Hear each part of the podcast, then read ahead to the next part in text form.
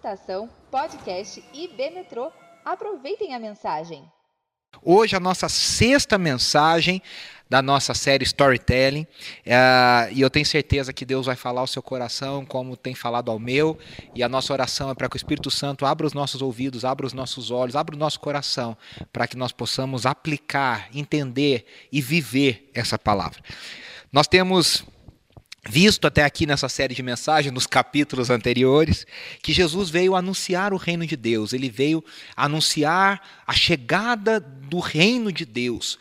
E ele encontrou a forma de anunciar esse reino através das suas histórias, histórias curtas, histórias sempre com um elemento um pouco fora da realidade, um elemento estranho, e geralmente era nesse elemento que se encontravam os segredos espirituais dessa nova realidade sobre a qual Deus estava falando. Deus agora estava redimindo a sua criação, o plano de redenção estava chegando no seu auge, o anúncio do reino inaugurado. Na última semana nós falamos sobre o impressionante amor do pai na parábola do filho pródigo e como essa parábola revela duas maneiras de se fugir de Deus. Né? Muitas vezes a gente tem o foco só no filho mais novo e acha que o filho mais velho é um ótimo cristão. Aliás, fica a dica aqui: se você não viu essa palavra para você assistir, ou no nosso YouTube, ou no Spotify, como um podcast, você fica à vontade para escolher, mas ouça, assista essa mensagem poderosa do amor de Deus. E aí nós vimos que o filho mais novo ele foge do pai, ele foge de Deus através do caminho da, do, do, autoconhecimento, a busca pela verdade pessoal, o entregar-se a si mesmo, o, o famoso né, na cultura de hoje, seguir o seu coração. E aí o filho mais novo, então, ele vai tentar ouvir o seu coração enganoso e ele se entrega a uma vida de pecados, uma vida de excessos, uma vida de libertinagem. Ele foge do pai, sendo pródigo, sendo gastador, sendo esbanjador em algo que não era adequado. E o filho mais velho é, o, é, a outra forma de fugir de Deus que Jesus nos revela. E ali uma coisa muito nova para as pessoas que ouviam, tanto a multidão quanto os fariseus que ouviam Jesus contando essa história. O filho mais velho adota o outro caminho da moralidade religiosa. As pessoas que acham que podem ser justificadas diante de Deus pelas suas regras, pelo seu bom comportamento, pelo seu jeito de querer manipular Deus. E hoje, de uma certa forma, nós vamos falar também dessas pessoas, falar um pouco de como a gente acha que a gente pode manipular a Deus e como a gente acha que a gente pode usar a Deus. Na verdade, nós não amamos o Pai, nós não queremos um relacionamento real com o Pai, nós queremos simplesmente usar o Pai para atingir um objetivo nosso pessoal. E toda boa história uh, tem uma batalha épica. Né, os grandes filmes aí trazem as grandes cenas de batalha, como O Senhor dos Anéis, como Gladiador, como Coração Valente, Star Wars, Crônicas de Nárnia e tantas e tantas histórias que trazem essas batalhas épicas. E geralmente nessas batalhas está a luta entre o bem e o mal. Quem irá vencer? Mocinhos e vilões, né? o exército do inimigo, o exército amigo. E Jesus vai nos falar, nas, nas parábolas que nós vamos estudar hoje, sobre a maior de todas as batalhas. E nós vamos ver qual é essa batalha. Eu quero te fazer algumas perguntas e algumas colocações aqui para começar. A primeira pergunta é: o que move uma pessoa? O que move você? Qual é a sua ideia de uma vida feliz? O que, que você mais valoriza? O que, que ocupa o primeiro lugar nas paradas do seu coração? O James Smith, filósofo, teólogo, escreveu uma trilogia, e, e, na verdade ele tem um livro anterior a essa trilogia, a trilogia se chama Desejando o Reino, Imaginando o Reino, Aguardando o Rei, publicada pela editora Vida Nova. E a Vida Nova também publicou um livro anterior a ele, que é uma introdução a essa trilogia, que se chama Você é Aquilo que Ama. E o James Smith vai falar sobre hábitos, a formação de hábitos nesse livro. Ele vai dizer que os nossos hábitos são formados a partir de uma ideia que todo indivíduo, todo ser humano tem do que significa uma vida feliz. Cada um de nós tem uma ideia do que significa uma vida feliz. Para uns é ter uma família grande. Para outros é ter uma família unida. Para outros é sair, passear e viajar. Para outros é ter um bom trabalho. Para outros é, sei lá, de repente, deter muito poder, ser uma pessoa de muito poder. O fato é que cada um de nós, cada ser humano, tem uma ideia no seu coração, na sua imaginação, do que é uma vida feliz. E inconscientemente, conscientemente, diz o James Smith, nós construímos, nós construímos hábitos que nos formam, que nos levam para atingir essa vida boa e feliz que nós imaginamos. Então, nós construímos hábitos, nós construímos ah, ah, rotinas, nós construímos ideias que nos formam nessa pessoa que vai buscar esse ideal de boa vida que nós temos. Então, de novo, esses hábitos são uma forma de nós atingirmos essa visão. E aí, a pergunta provocativa e que eu quero fazer aqui para vocês do James Smith é: qual reino, qual ideia de boa vida nós temos desejado? Existe uma verdadeira batalha.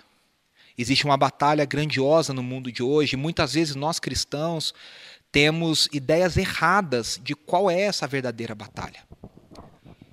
Alguns levam essa batalha somente para o lado espiritual, e aí tem a batalha, a chamada batalha espiritual, e as pessoas vivem para repreender demônios e potestades, e fechar brecha, e cancelar a maldição hereditária, e isso e aquilo. E eu não estou negando que exista uma batalha espiritual, não estou negando que existem forças do mal, nós vamos falar sobre isso, força das trevas que atuem no mundo que nós vivemos. Mas a batalha que nós lutamos, ela é espiritual, mas ela é também profundamente ideológica, é uma batalha pelas nossas mentes e pelos nossos corações. O mundo de hoje compete para levar, para ganhar o nosso amor maior, o nosso amor final. Existe uma batalha pelo seu coração e pela sua mente, para ver quem vai ocupar, o que vai ocupar o primeiro lugar no seu coração. E o que ocupar esse lugar no seu coração vai formar todos os hábitos, a sua rotina, os seus pensamentos, porque você vai se moldando para atingir esse alvo, esse reino. A boa vida, a ideia de vida feliz, o ideal de uma vida frutífera é o reino pelo qual todos nós ansiamos. E nós acabamos de dizer que Jesus veio pregar o reino de Deus, e é óbvio, até aqui você já entendeu isso, que para Jesus o reino de Deus deve ocupar o primeiro lugar no nosso coração. O reino de Deus deve ser a coisa mais importante no nosso coração. E isso significa que eu vou ter que fazer escolhas e abrir mão de outras coisas.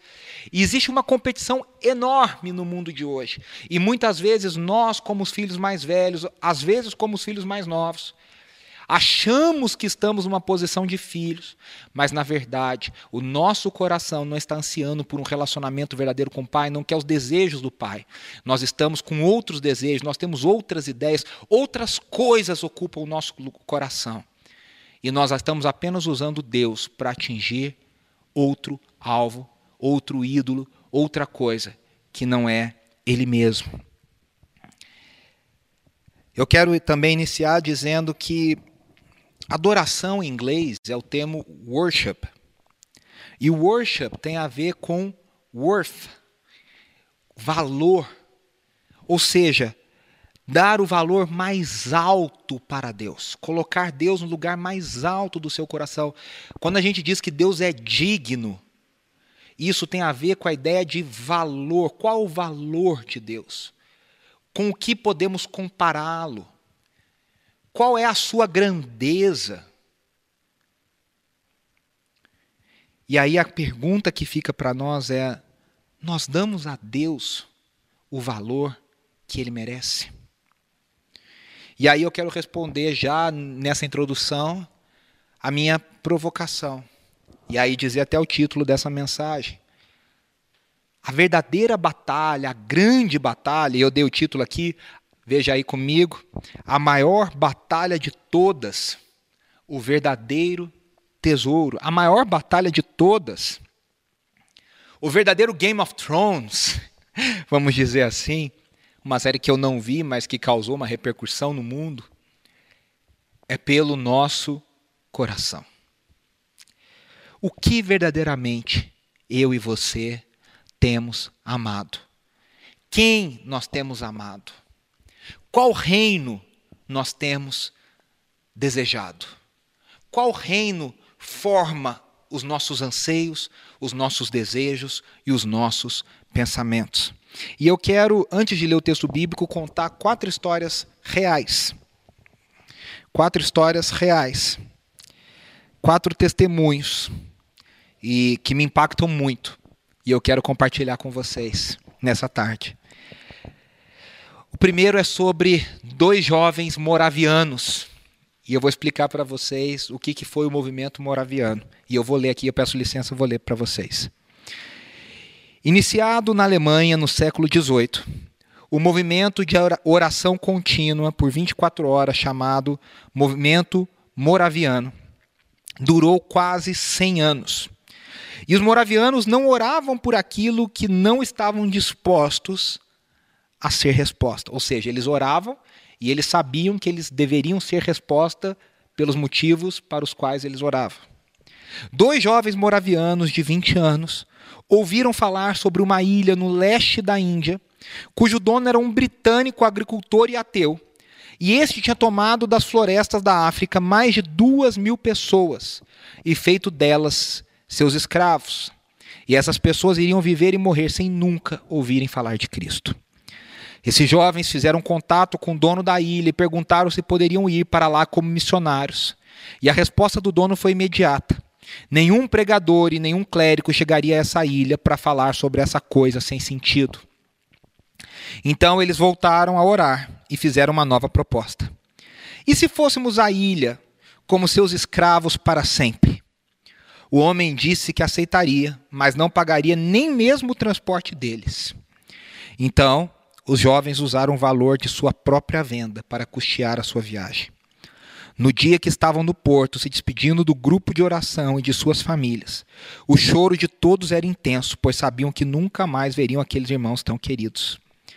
Quando o navio tomou certa distância, eles dois se abraçaram e gritaram suas últimas palavras que foram ouvidas pelos seus queridos. E essas palavras foram: que o cordeiro que foi imolado receba a recompensa do seu sofrimento. Voltando um pouco mais na história da igreja, eu queria contar para vocês a história de Inácio de Antioquia. Inácio representa a segunda geração logo após os apóstolos. Ele conheceu pessoalmente Pedro, Paulo e João e foi discípulo próximo de João. Ele foi bispo na cidade de Antioquia, a terceira maior cidade do Império Romano à época, e que é mencionada várias vezes no livro de Atos. Inclusive, foi lá que os seguidores de Cristo foram chamados de cristãos pela primeira vez, como nos diz Atos 11, 26. Inácio governou a comunidade cristã de Antioquia, uma das mais importantes cidades e comunidades cristãs da, da primeira geração da igreja cristã. Ele foi bispo ali por 40 anos. Como ele era uma liderança que se destacava, o imperador Trajano, que perseguiu os cristãos grandemente, resolveu prendê-lo e tentou fazer com que Inácio negasse a sua fé. Mas no ano 106, Inácio foi preso por um destacamento de 10 soldados romanos. Forçaram ele a negar a sua fé e ele não negou a Cristo e preferiu morrer. Assim ele foi enviado a Roma para ser jogado aos leões no Coliseu. Inácio de Antioquia chegou a Roma no último dia dos jogos que aconteciam no Coliseu. Diz aqui o texto. Lá foi jogado às feras como pedira. Antes de morrer, testemunhou sua fé, dizendo a todos não ter medo da morte, porque Jesus Cristo tinha alcançado para ele a vida eterna. Aos romanos ele escreveu: Deixar-me ser alimento, deixai-me ser alimento das feras, pelas quais me será dado desfrutar a Deus. Eu sou o trigo de Deus. É preciso que ele seja triturado pelos dentes das feras, a fim de ser considerado puro pão de Cristo. Assim, diante de um coliseu lotado de cruéis espectadores, Santo Inácio de Antioquia, como é conhecido na história da igreja, foi dilacerado e devorado pelos leões. Seus restos mortais estão em Antioquia, foram colocados em Antioquia, a porta da cidade. Um outro testemunho é de uma irmã que viveu no século XIX, chamada Fanny Crosby, importante compositora de hinos, hinista.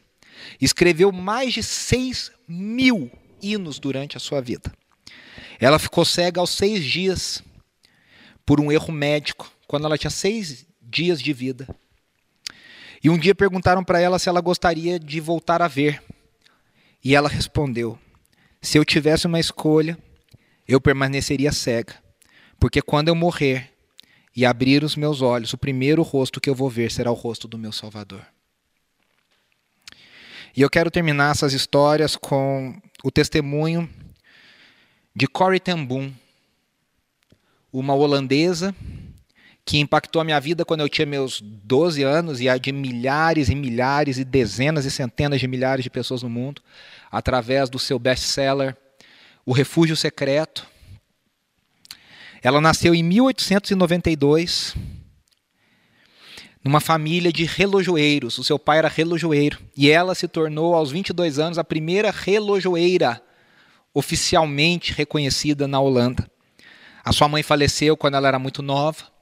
E quando a Segunda Guerra Mundial começou, em 1939, a sua família começou, por amor ao Evangelho, a esconder judeus dentro de casa. Os relatos são em que seu pai, sua tia, sua irmã, seu irmão se envolveram todos nessa rede para salvar judeus. E eles salvaram, diz os relatos, que eles salvaram cerca de 800 judeus.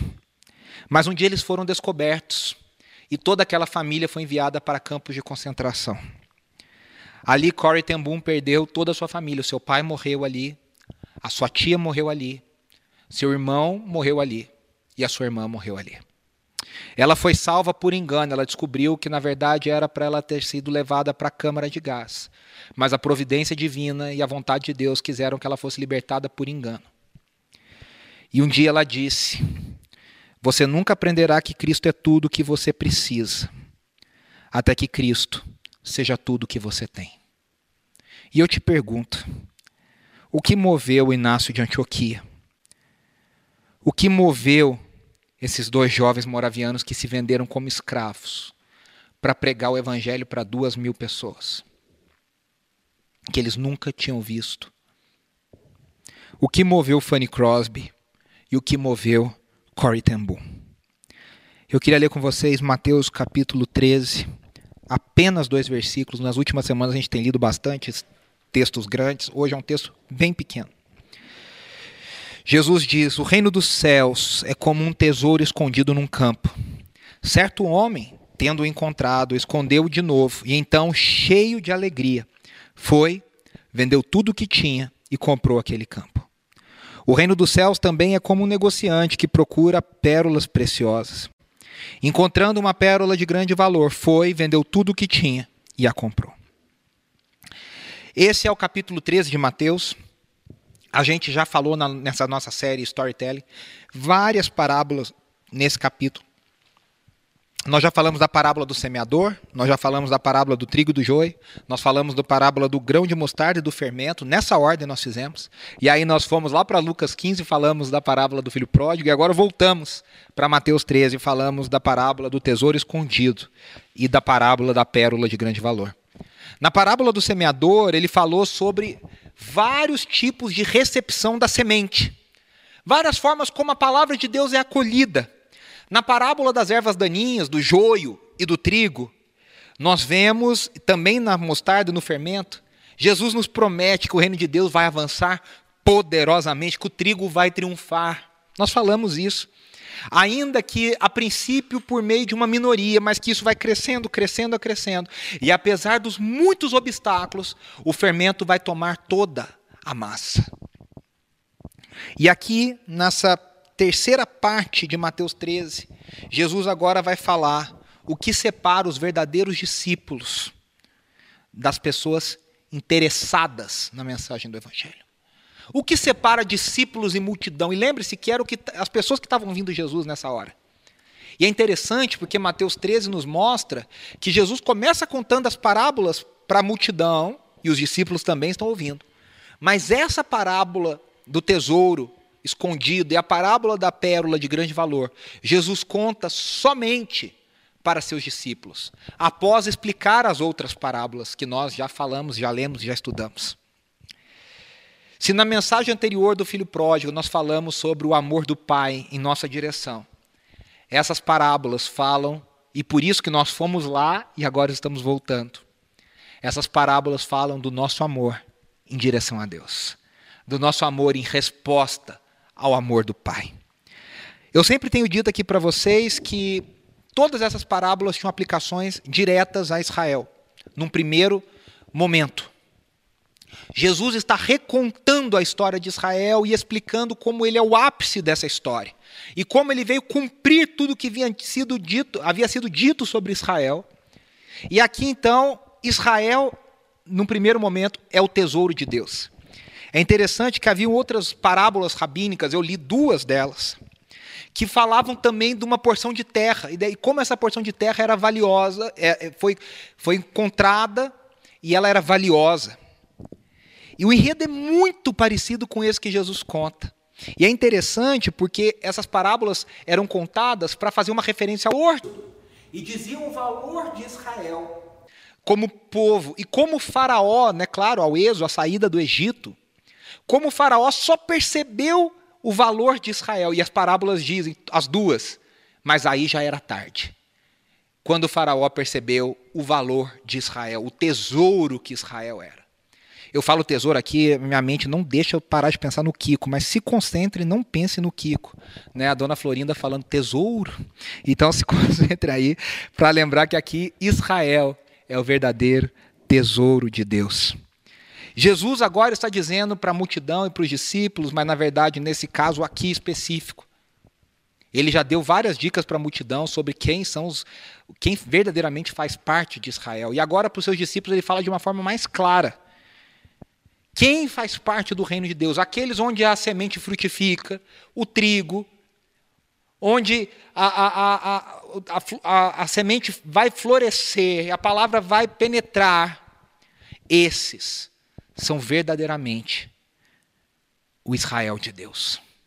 Esses são, encontram o tesouro verdadeiro Israel.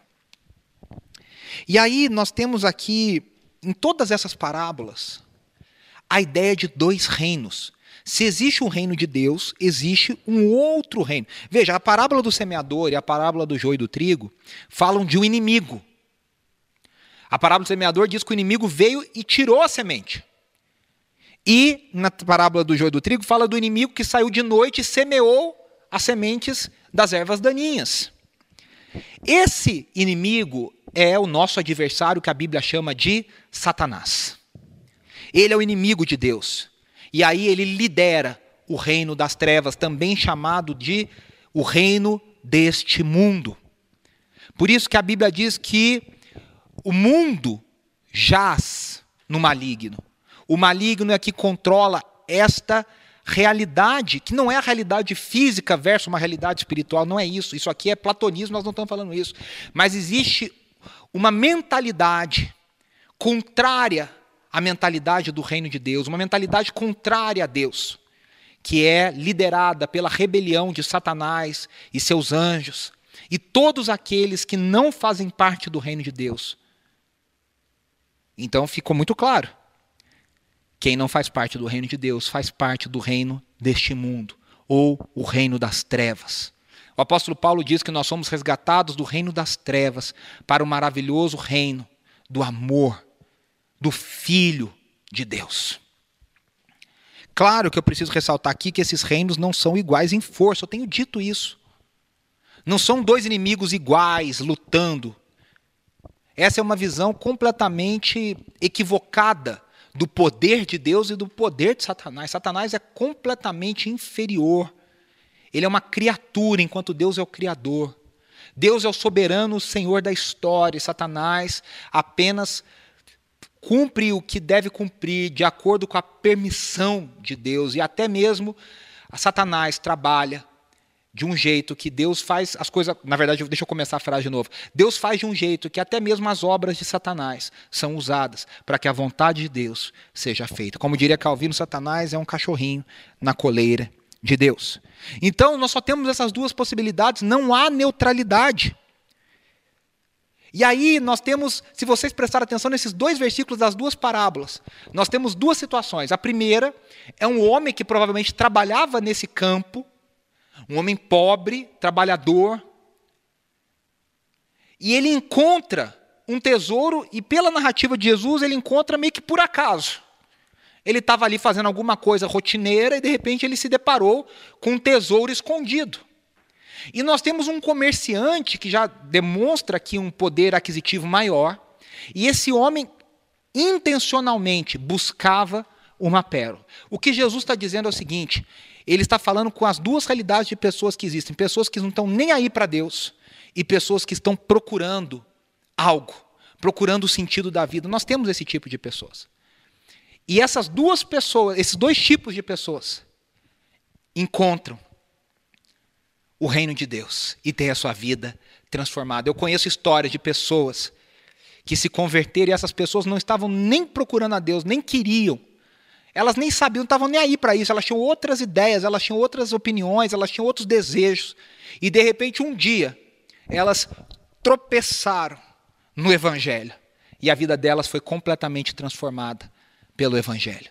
E eu conheço pessoas, história de pessoas, como Keith Green, por exemplo, que tinha uma busca, o famoso cantor, compositor, que tinha uma busca, um desejo, uma, uma, uma vontade de descobrir a realidade da vida, a força que move o universo, e ele procurou em várias fontes espiritualistas, em várias ideias religiosas, em várias lá no movimento hippie, mas ele encontrou o verdadeiro Cristo e a sua vida foi completamente transformada. Keith Green foi outro, que abriu mão de tudo e viveu totalmente para Deus. Morreu muito novo, entregando toda a sua vida para Deus. Então Jesus aqui abrange toda a humanidade. Aqueles que não buscam de modo algum e aqueles que buscam com grande empenho encontrar algo, sentido, encontrar a Deus. E aí Jesus nos mostra também a radicalidade do reino de Deus.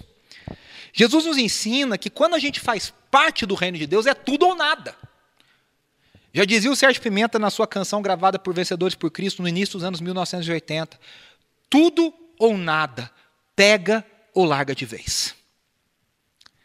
Não tem jeito de você entrar com meio pé no reino de Deus.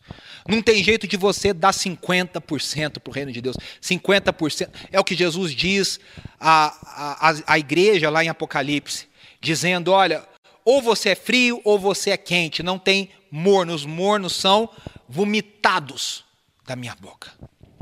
Não tem mais ou menos. Não tem, ah, não, mas é 80%, eu só estou guardando 20%. O reino de Deus ou é 100% ou é nada. Ou é zero.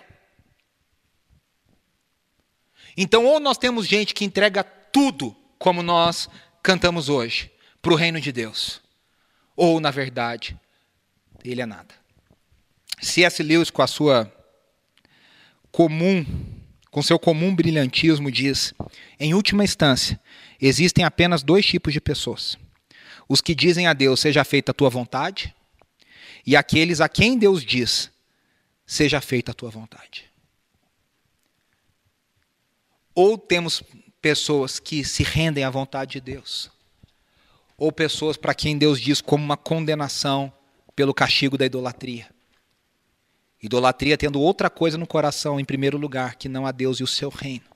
E Deus diz: seja feita a tua vontade. Então faz, você quer? Vou fazer acontecer do teu jeito. O que você queria. E aí a pergunta, a gente ouvindo tudo, ouvindo os testemunhos que eu contei aqui no início, a grande pergunta é: por que, que um número tão grande de cristãos norte-americanos, europeus, brasileiros é tão superficial. Por que, que o compromisso dessas pessoas, vamos falar o português claro, é tão meia-boca? Por que, que a vida cristã é, é vivida de uma forma tão, tão, tão fraca e superficial? E aí eu quero caminhar já aqui nessas parábolas falando sobre o falso tesouro. As falsas promessas do reino das trevas. E eu quero responder por que, que essas pessoas têm uma visão tão fraca e tão diluída e tão pouco comprometida do reino de Deus. Eu elenco aqui duas respostas. Eu acho que nós perdemos o foco em duas coisas, perdemos de vista duas coisas. A primeira, nós perdemos o foco da beleza e da glória de Cristo. Nós esquecemos da beleza de Cristo e da glória de Cristo.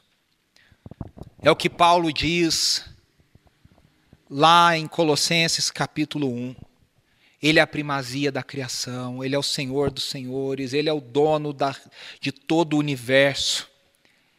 Ele é a imagem do Deus invisível. Ele é o Senhor soberano. Nós perdemos a capacidade de nos deliciarmos com a glória de Cristo.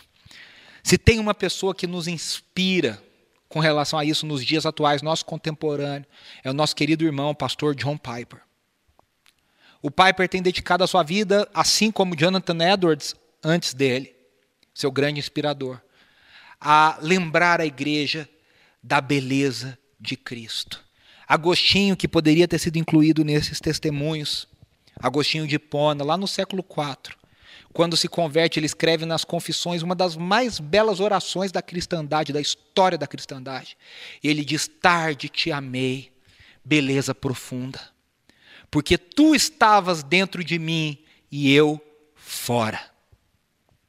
Lembra que nós falamos sobre o filho mais novo caindo em si sinal que ele estava fora de si. Agostinho diz: O Senhor estava dentro de mim e eu estava fora. Quando nós pensamos na beleza da pessoa de Cristo Jesus. Eu me lembro de uma aula de teologia que eu tive no mestrado, lá no Andrew Jumper, com o reverendo Heber Carlos de Campos. Esse homem dá aula de teologia há décadas. E ele começou a falar sobre a pessoa de Cristo Jesus, e ele disse, a voz dele embargou, os olhos dele encheram de lágrimas. E ele disse: Meus irmãos, não há ninguém como Cristo Jesus na história. Quantas vezes eu vi o Saião chorando, emocionado, falando sobre a pessoa de Jesus Cristo. Tem uma canção da, do Bill Gator, da Gloria Gator, que diz There is something about that name, há algo sobre esse nome. E aí tem um texto que a Gloria Gator, ela vem quando está a, a Gator Vocal Band cantando. E a Gloria Gator vem e ela recita e ela diz: ah, há algo sobre o nome de Jesus, há algo sobre a pessoa de Jesus. Reis, príncipes, imperadores se curvam diante do nome de Jesus. Quando nós pensamos na glória de Cristo Jesus, Isaías diz o, apóstolo João que Isaías viu a glória de Cristo Jesus, e nós sabemos que lá em Isaías 6, quando Isaías se viu diante de Deus, ele disse: Ai de mim, nós perdemos o foco, nós nos distraímos com tantas coisas, meus irmãos. Nós nos distraímos com tantas coisas que estão roubando o nosso coração. Nós somos, perdemos a perspectiva de eternidade. E o nosso coração é contaminado por desejos terrenos, não no sentido de materiais físicos, mas no sentido de uma perspectiva curta. Nós queremos a felicidade para agora. Nós queremos viver o bem bom hoje. Nós queremos desfrutar da bênção agora. Enquanto Jesus nos ensina que se alguém quer ganhar a sua vida, ele tem, ela tem que perdê-la. Se alguém quiser achar a sua vida, tem que deixá-la. Esse ainda é o Evangelho, como diz a canção da Ana Paula, ainda existe uma cruz, ainda existe um preço a pagar. Ainda é o Evangelho. E nós perdemos o foco da recompensa gloriosa de Cristo Jesus na eternidade.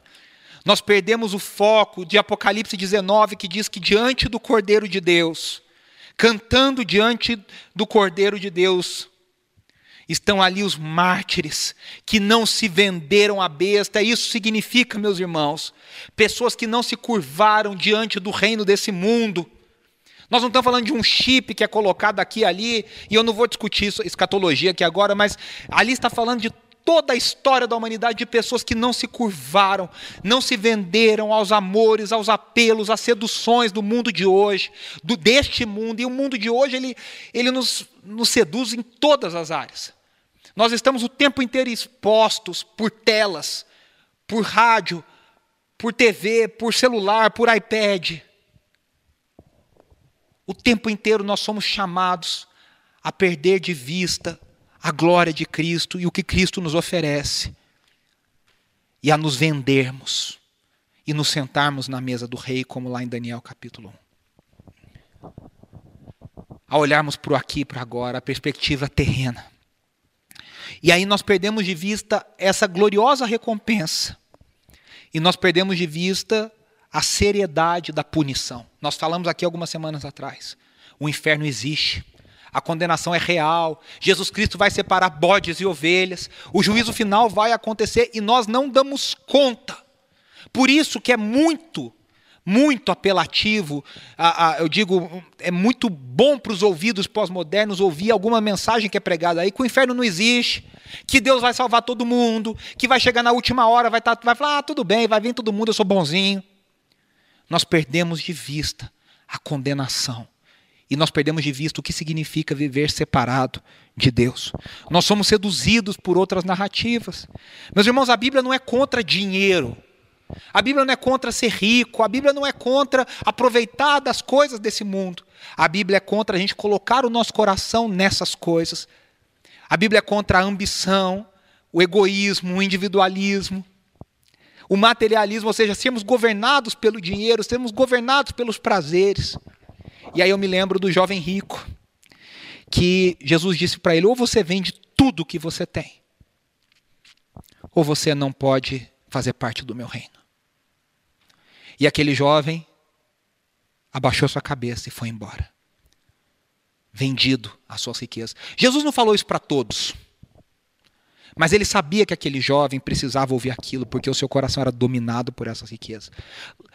Zaqueu se converteu e ele restituiu, e ele abriu mão das suas riquezas, devolveu e fez. Mas ele, a Bíblia não diz que ele vendeu tudo que ele tinha.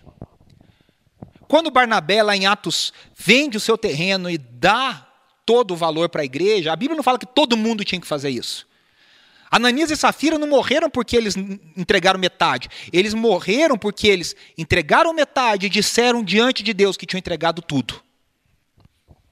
Não havia uma regra que eles deviam entregar tudo. A regra clara da Bíblia é o nosso coração. Não pode estar apegado a essas coisas. E aí nós vamos caminhar para o tesouro verdadeiro, chegando no final dessa mensagem. As glórias de Cristo e as glórias do seu reino. Falando de uma forma muito clara e muito simples. E essa mensagem é uma mensagem clara e simples e direta.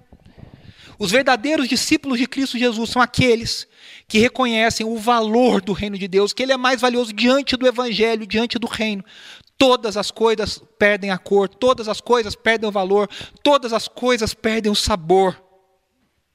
Sabe quando você come uma coisa, sabe quando você come aquele gelato que é tão bem feito e tão saboroso que todos os outros sorvetes que você já tomou na vida, aquilo que você compra no supermercado de pote, parece que não, não tem mais gosto. Sabe quando você vê uma TV com tamanha definição, que parece que as outras perdem a graça. O reino de Deus é incomparavelmente maior nesse sentido. Todas as outras coisas perdem valor diante dele. E só os discípulos conseguem ver. Quem não é discípulo, quem é parte da multidão, quem é parte dos fariseus, quem é parte desse povo, não enxerga, não entende a lógica do reino, não entende o valor. Como você vai vender tudo que você tem para comprar um pedaço de terra que não vale nada? Como você vai vender tudo que você tem para comprar uma pérola? Ela nem é tão bonita assim.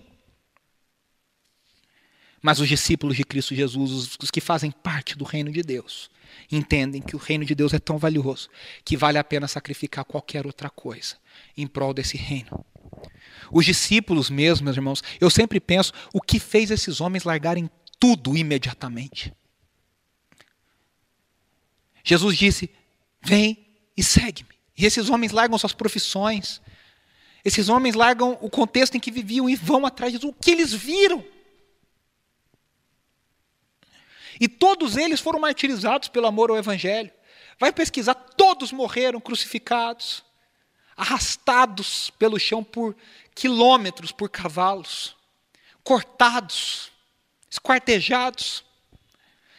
À exceção de João, que morreu velho e mesmo assim sofreu muito, foi exilado, foi perseguido.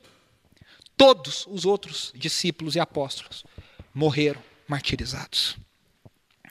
O que leva uma pessoa a abrir mão da sua vida em prol do Evangelho de Cristo Jesus? E aí nós temos um exemplo na Bíblia muito forte, que é Paulo. Paulo teve que. A gente fala da conversão de Paulo no caminho de Damasco. Mas Paulo não se converteu porque, teoricamente, ele já queria o Messias de Israel. Ele simplesmente entendeu que o Messias de Israel já havia vindo e ele não tinha percebido, e era Jesus Cristo de Nazaré que em Roma crucificou.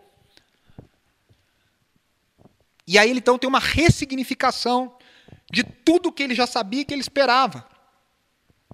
E ele diz lá em Gálatas 6,14: quanto a mim, que eu jamais me glorie, a não ser na cruz de nosso Senhor Jesus Cristo, por meio do qual o mundo foi crucificado para mim e eu para o mundo. Paulo está dizendo, pela qual a cruz de Cristo faz com que o mundo não tenha valor nenhum.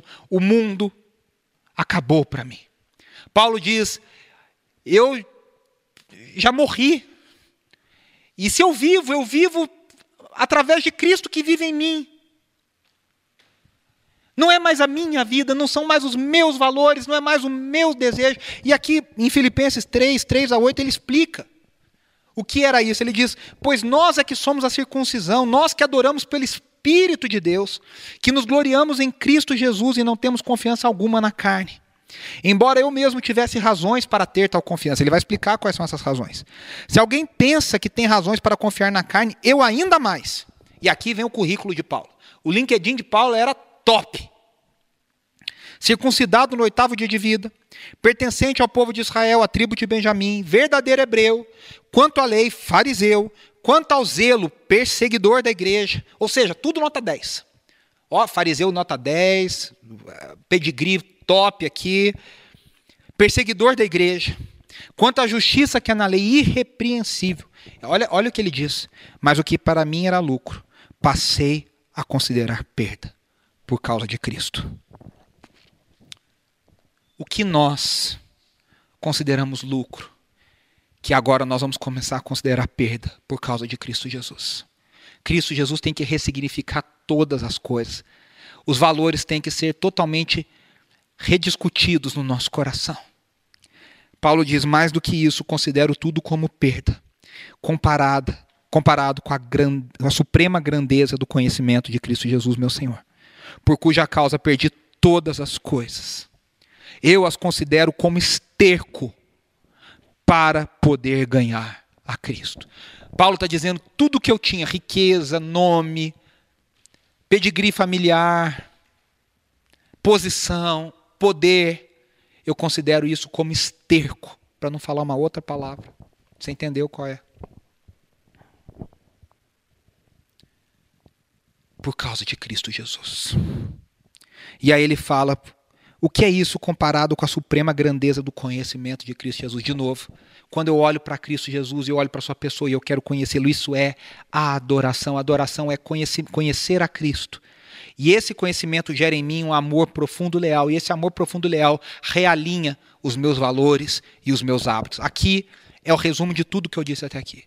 Quando eu conheço a Jesus Cristo, quando eu contemplo a sua beleza, quando eu contemplo a sua santidade, quando eu contemplo a sua glória, pelos olhos do coração, não, não da boca para fora. Quando eu realmente tenho um encontro com a pessoa de Cristo Jesus. Isso gera em mim um amor profundo, todas as outras coisas empalidecem. E isso reavalia, realinha os meus valores. Eu reavalio os meus hábitos. E eu vou viver uma vida agora que deseja a glória de Cristo Jesus e o seu reino. Isso é o que a gente chama de santificação. Os valores do reino de Deus. Cristo aumentou a barra. Cristo jogou. Vocês ouviram o que foi dito, mas eu digo para vocês: olha, ele elevou o padrão.